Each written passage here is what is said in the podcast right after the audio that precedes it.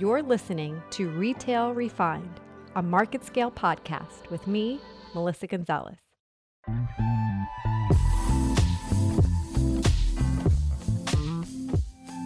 Hi, everyone. This is Melissa Gonzalez, CEO and founder of the Lionesque Group and principal at MG2. We're here with another episode of Retail with Melissa. I have an exciting guest today, Greg Petro, founder and CEO of First Insight. With decades of experience in retail economics and growing SaaS businesses, Greg has helped to build First Insight, a technology company transforming how retailers make product and pricing decision into the world's leading platform for creating differentiated product. He has extensive knowledge in the retail and technology industry, having held previous roles at i2 JDA, Saks, Inc., and Macy's.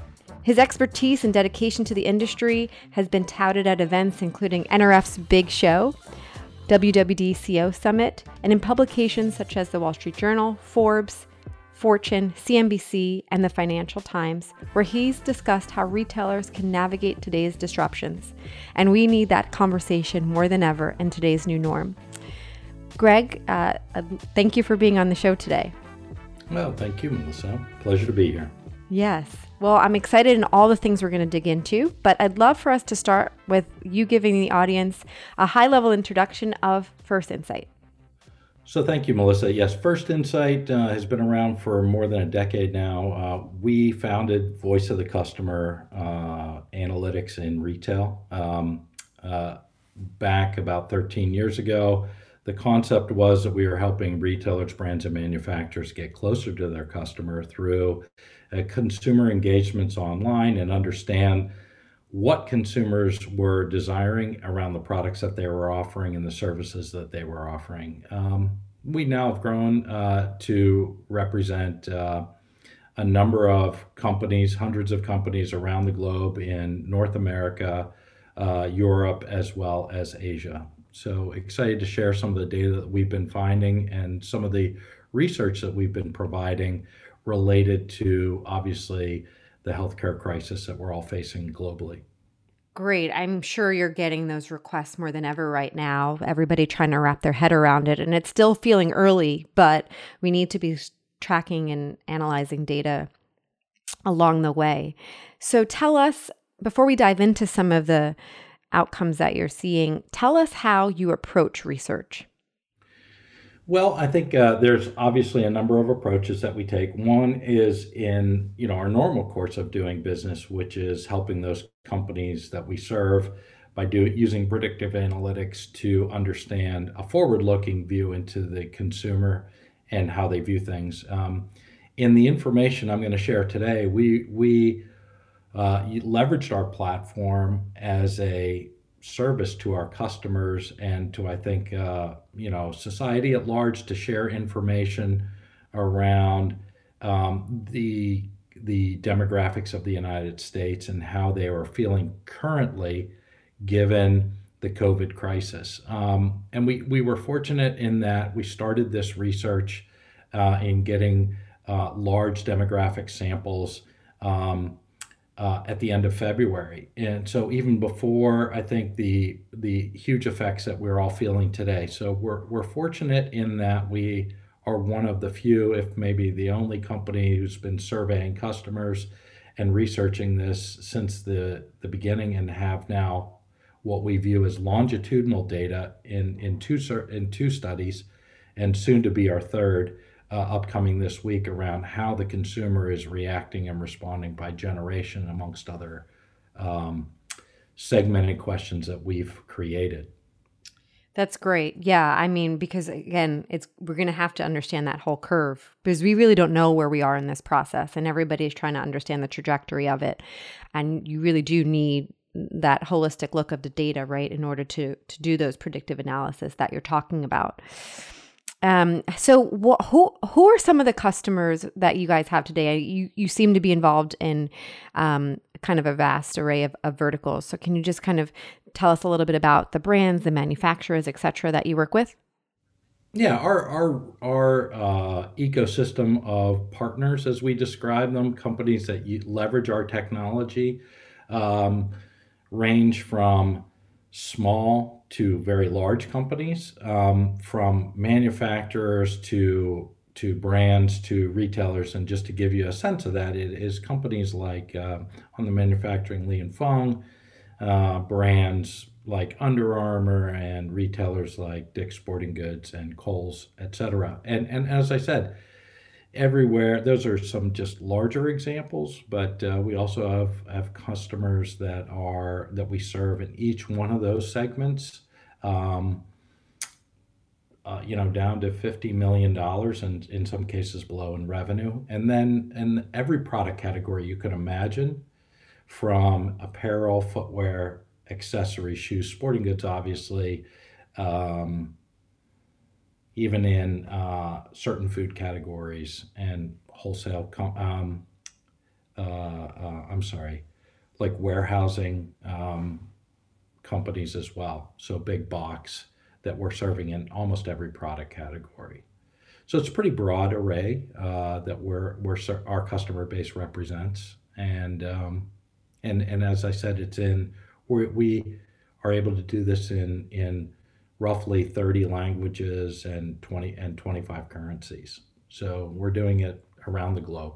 That's incredible. Um, I mean, that holistic approach, not only that you've started early, but that you're kind of seeing that full scope. I think, you know, you can't really talk about supply chain without seeing the warehouses, right? And you can't just, so it's good that you're seeing all those touch points. Um, what are the early trends that you're seeing?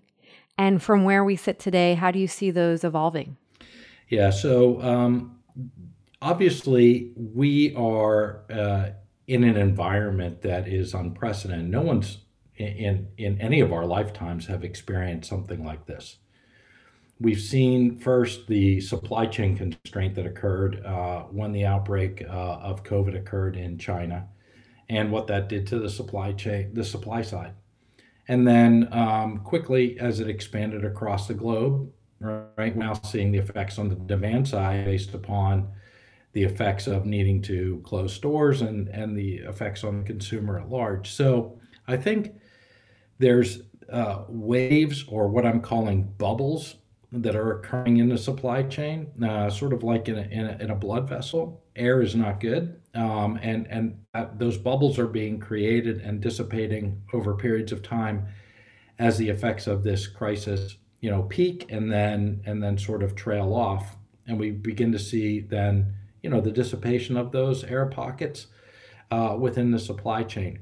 We've been fortunate in that the necessities have been supported, even though, you know, a lot of shoppers are saying that they're seeing uh, missing items on the shelf. It's really not necessarily, it's just because the demand spikes, not necessarily the ability to supply it. Um, but I think in generalized terms, the the effects of all of this are leading to potentially long-term state change in how the consumer will interact with retailers and brands. And certainly how they're affecting it today not just in the in the you know fact that they can't go to a store but what they may be focused on related to the product investment. So interesting. So tell me a little bit about that um, what you're seeing right?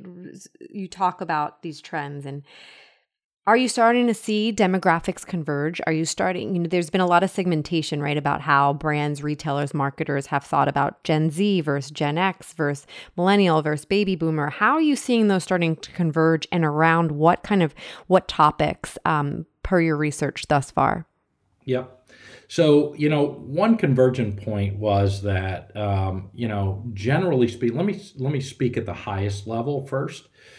The key points that we found are that, um, you know, everyone was concerned about the uh, the coronavirus, uh, COVID nineteen, uh, when we first started reaching out, but not to a, a degree that I would say, you know, alerted us, organiz- you know, as as a whole that there's you know a major concern 66% in fact. And you would you would think now retrospectively if you went back a month um, which is a long time in this environment with the amount of changes that we're facing that 66% should have been 99% in fact 93% of people that we had talked to and collected information from said it would impact the economy at that point. They just weren't severely concerned about it to the degree that they were from an economic effect. That changed somewhat dramatically. Let's think first the impact to the economy is now nearly 100% as of, you know, a week and a half ago, 98%. Still only 71% saw it as a major concern. Now keep in mind this was you know collected on in in mid-March, March 17th. Now we're into April 2nd. You know, the time frame is vastly different in the speed of information and the effects. So we'll be cur- curious to see when we get our collection at the end of this week what that looks like. What's also interesting is that the convergence between the age groups related to their response. You know, we saw millennials actually, I called them the worried generation, having the highest concern uh, at the first study. They're now still, you know, slightly higher than other generations, but quickly boomers went from 33 to 73% in, in a short time span of February 28th through March 17th. And I suspect when we will look at the data soon, that everybody will converge around it being a massive concern. Uh, we'll see. Um, the effects related to how people are behaving, you know, seem to be affecting the boomers in the last couple of weeks and women more than it does, and this is demographically based upon what they've say, shared about how they're shopping and where they're shopping um, more than it did men. Now, it's not to say that everybody hasn't changed because they all have dramatically, but those two groups seem to be accelerating their addressing of that and and you can you can then make some suppositions coming out of that and so in what ways for that those groups right boomers and women what kind of changes are you seeing based on that yeah, so they're they're obviously how much they're spending has changed. Number one, um, and what they're spending it on. So um, you know the increase of shopping less and less in stores, even though some stores were still even open at this point in time when we fielded it, um, and what they're spending it on. So they're, they're, the shift of online is occurring at a faster rate. It was you know generationally and I would say, in holistic form, shifting that way anyway, as we've seen over the years, but it accelerated. Um, but I think the second piece is, you know, there's an increase in cutback on spending because of the concern related to the economy. It's roughly half are suggesting that they're cutting back. Second, they're shifting it into staples and stockpiling, right? Um, stockpiling necessities shifting into different categories that they know they're going to need, whether it be health and beauty, which you know correlates into some of the concerns, or staples, you know, paper products and some of those other things. Um, but in essence, that will have to equilibrium, you know, come to an equilibrium at a certain stage because we're going to see that, you know, as things open up, the peak occurs as it's being described by you know the health professionals. And and then we start to open up things and we're seeing this in other countries and we can only look towards China and South Korea at this point. The behaviors are starting to to evolve relatively quickly in the consumer once they recognize that you know they don't need 8 weeks of supply of toilet paper or whatever the issues might be right Correct. The, the the whole phenomenon around toilet paper is really interesting to me. I don't know if you have any data around that, but what made toilet paper be the thing yeah. that everybody hoarded first? Well, you know, I, I can't say uh, uh, we didn't research that in particular, but uh, I can say, you know, what the people have talked about is that, you know, and I've in listening to the news that social scientists have said there's a human nature of survival related to stockpiling that occurs about control. Um, you know, and I'm sure there are, are, are, many experts who can who can speak more more closely about that. But uh, it is certainly a phenomenon we have all experienced. I've never seen. Yeah, yeah it's also created some amazing memes that yes i think the world appreciated that part uh, but yes i guess those human needs weren't going to go away no matter what um, So so okay, what about on the the the younger demographics, right? Like what kind of trends are you seeing in Gen Z and millennial? And then I guess a two-part question. Um, how do you think this impacts sustainability and, and and and other things that, you know, we're seeing a big movement at the beginning of this year? Yeah, so that's a great question. I think number one, you know, what we saw with uh, Gen Zers is they seem to be mimicking, curiously enough, the boomer generation. And um, millennials are a bit more unique in that sense.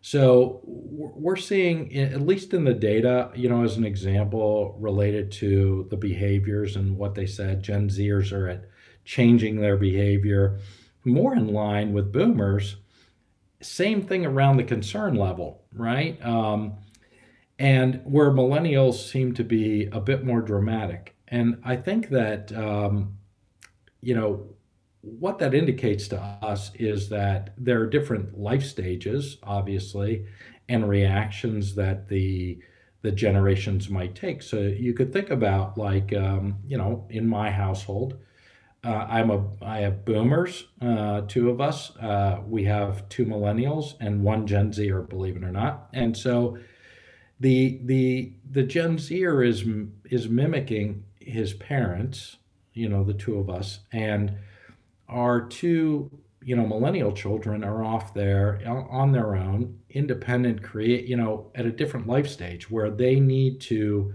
be self-sufficient. They've been in, never seen an environment where you know they're experiencing this. None of us have, but it's their real first, I think, foray into a crisis. And in some cases, the millennials, not in our case, but in others, have children. So there's a worry about stock, you know, diapers as an example. Um, so I think that when we see the generational responsivity, it's kind of mimics some commonsensical things about where they are in life stages. At the same time, it's fascinatingly unique about how quickly they respond. And I think for us, as we think towards, as we look towards what this is suggesting to us right now in the snapshot, the data is going to be helpful to us and to our you know customers in the industry and potentially even you know the US at large for us to be able to observe how generations respond to these crises so that we can anticipate as an example when to open stores.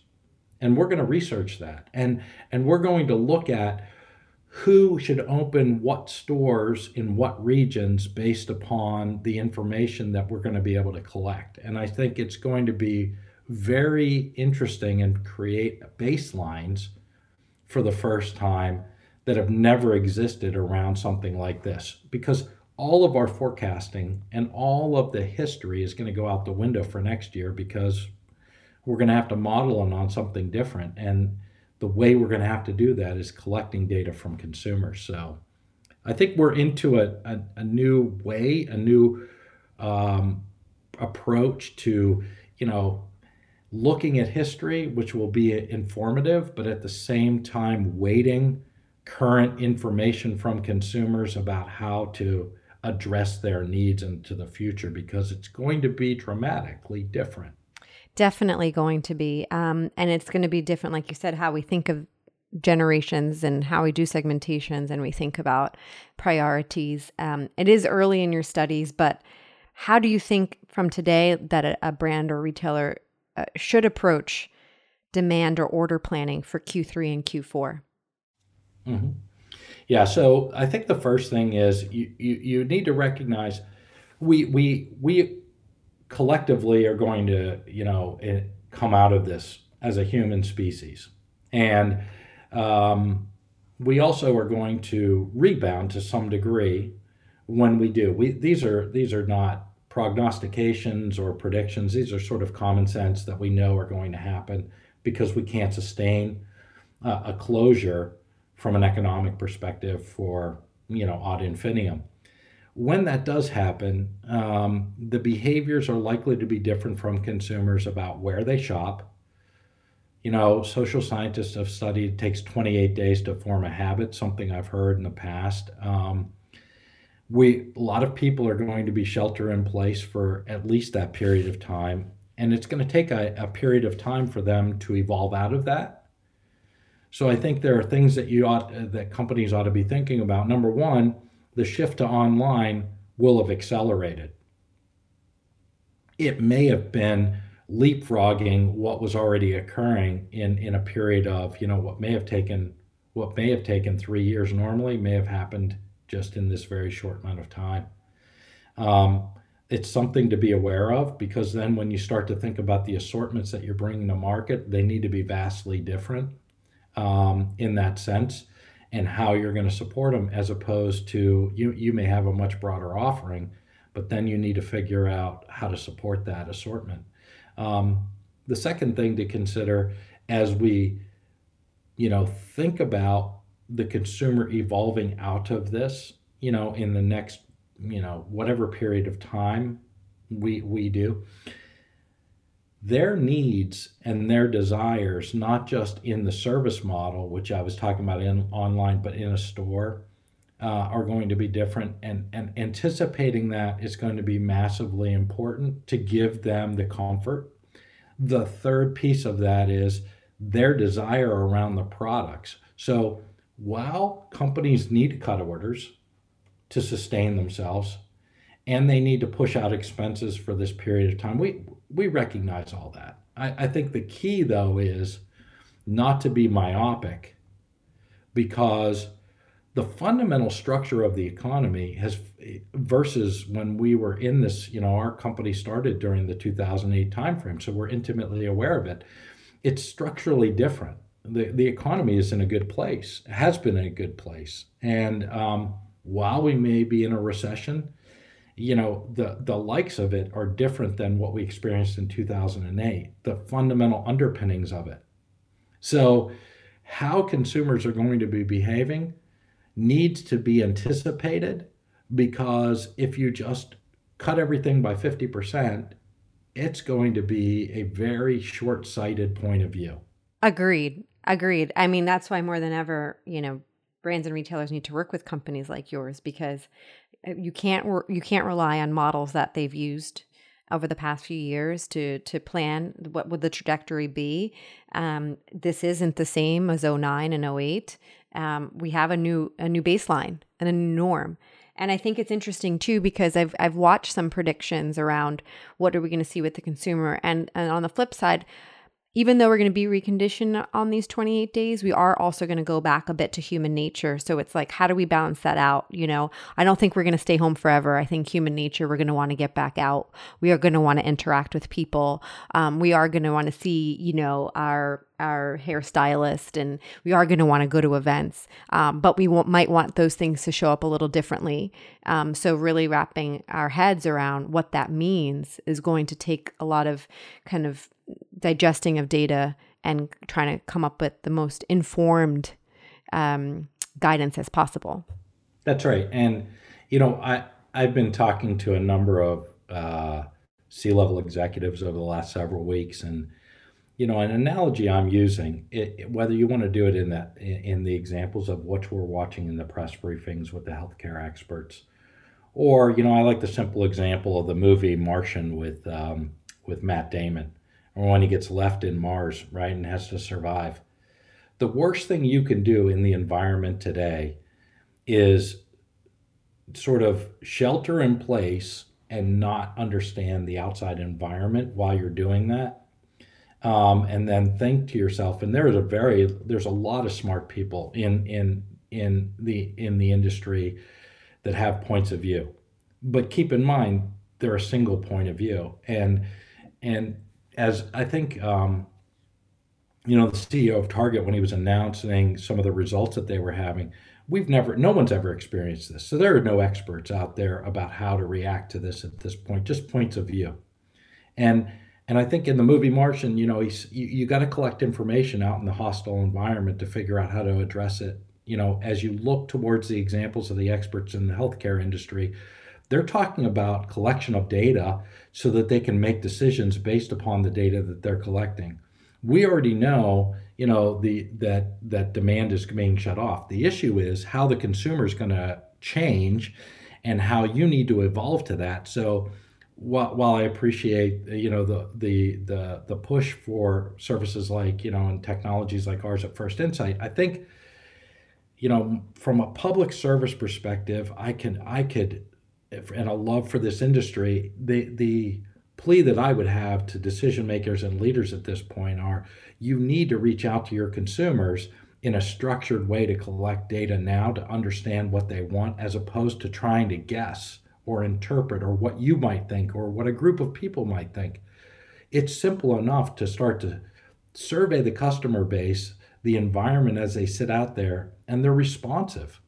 You know, they're they're at home waiting for an email that can ask them how to better serve it so that they can collect information and figure out what to do.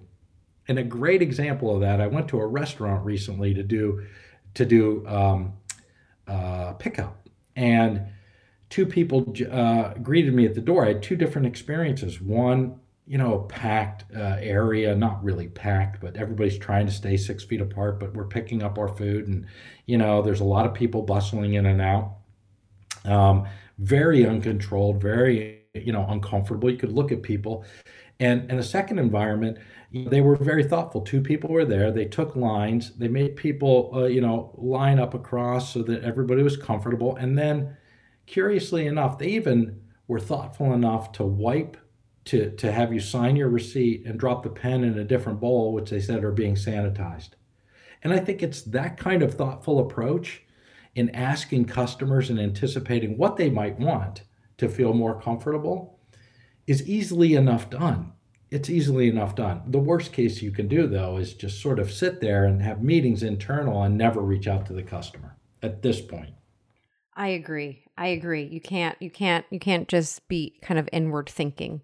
Um, and I think you get some great points uh, sanitizing from a design standpoint, thinking of the materiality of things differently, um, from customer journey, thinking of that differently, um, the way contactless payments are going to change the checkout. There's a lot of elements to think through. But before we before we do wrap up, I, I think um, it's good to get data. So I have some poll questions I'd love to ask you, okay. Um, and see how you're you're interacting in today's world. Um, my first question to you is what new categories, if any, have you been shopping online? Um, interesting. I I uh, let me think about that. I, I've probably spent more time thinking about lawn care um, because you know I have a pretty big lawn, and um, while I have equipment, you know I'm thinking to myself, hmm, what more could I be doing with some of that as the weekends transpire, and I'm you know can't really get off the property or shouldn't be off the property? How can I contain myself and do more activity? So that's one uh, one category that I certainly have spent more time on. That's I love that. I, I've definitely spent more time fixing up my house. I think in some ways we're going to come out of this better than the way we went in. Um, all of That's our right. houses are going to look better. um, For sure. Are you on a live streaming standpoint? Have you have you kind of converted to any of that? And if so, what live streaming apps are you using most? Insta Live, uh, TikTok, Facebook. Yeah, I, I have to say honestly, given the fact of uh, running a global business and at the same time trying to keep up with the news. It's, um, you know, my behaviors on that side have not changed too much um, just because the amount of work has, has gone up precipitously. So, um, yeah, I, I wouldn't say my be, my personal be I've observed many around me, let's say, change theirs, but not myself. Okay, fair. It's good that you're busy. We need you to be collecting data and analyzing it for us. Um, and then my last question would be if you had $100, um, what purchases would you be prioritizing? Um, hmm. Well, given the fact that I've tried to uh, stay away from uh, carbs recently, I would say uh, maybe uh, macadamia nuts and some other nuts. Yum! I just had them for a delicious salad, so I love that.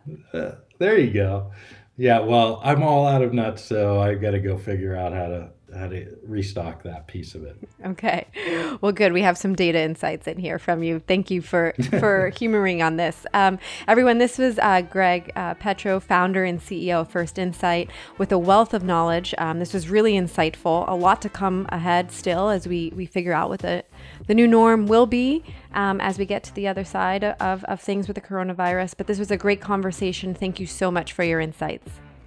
Great to be with you, Melissa. Thank you.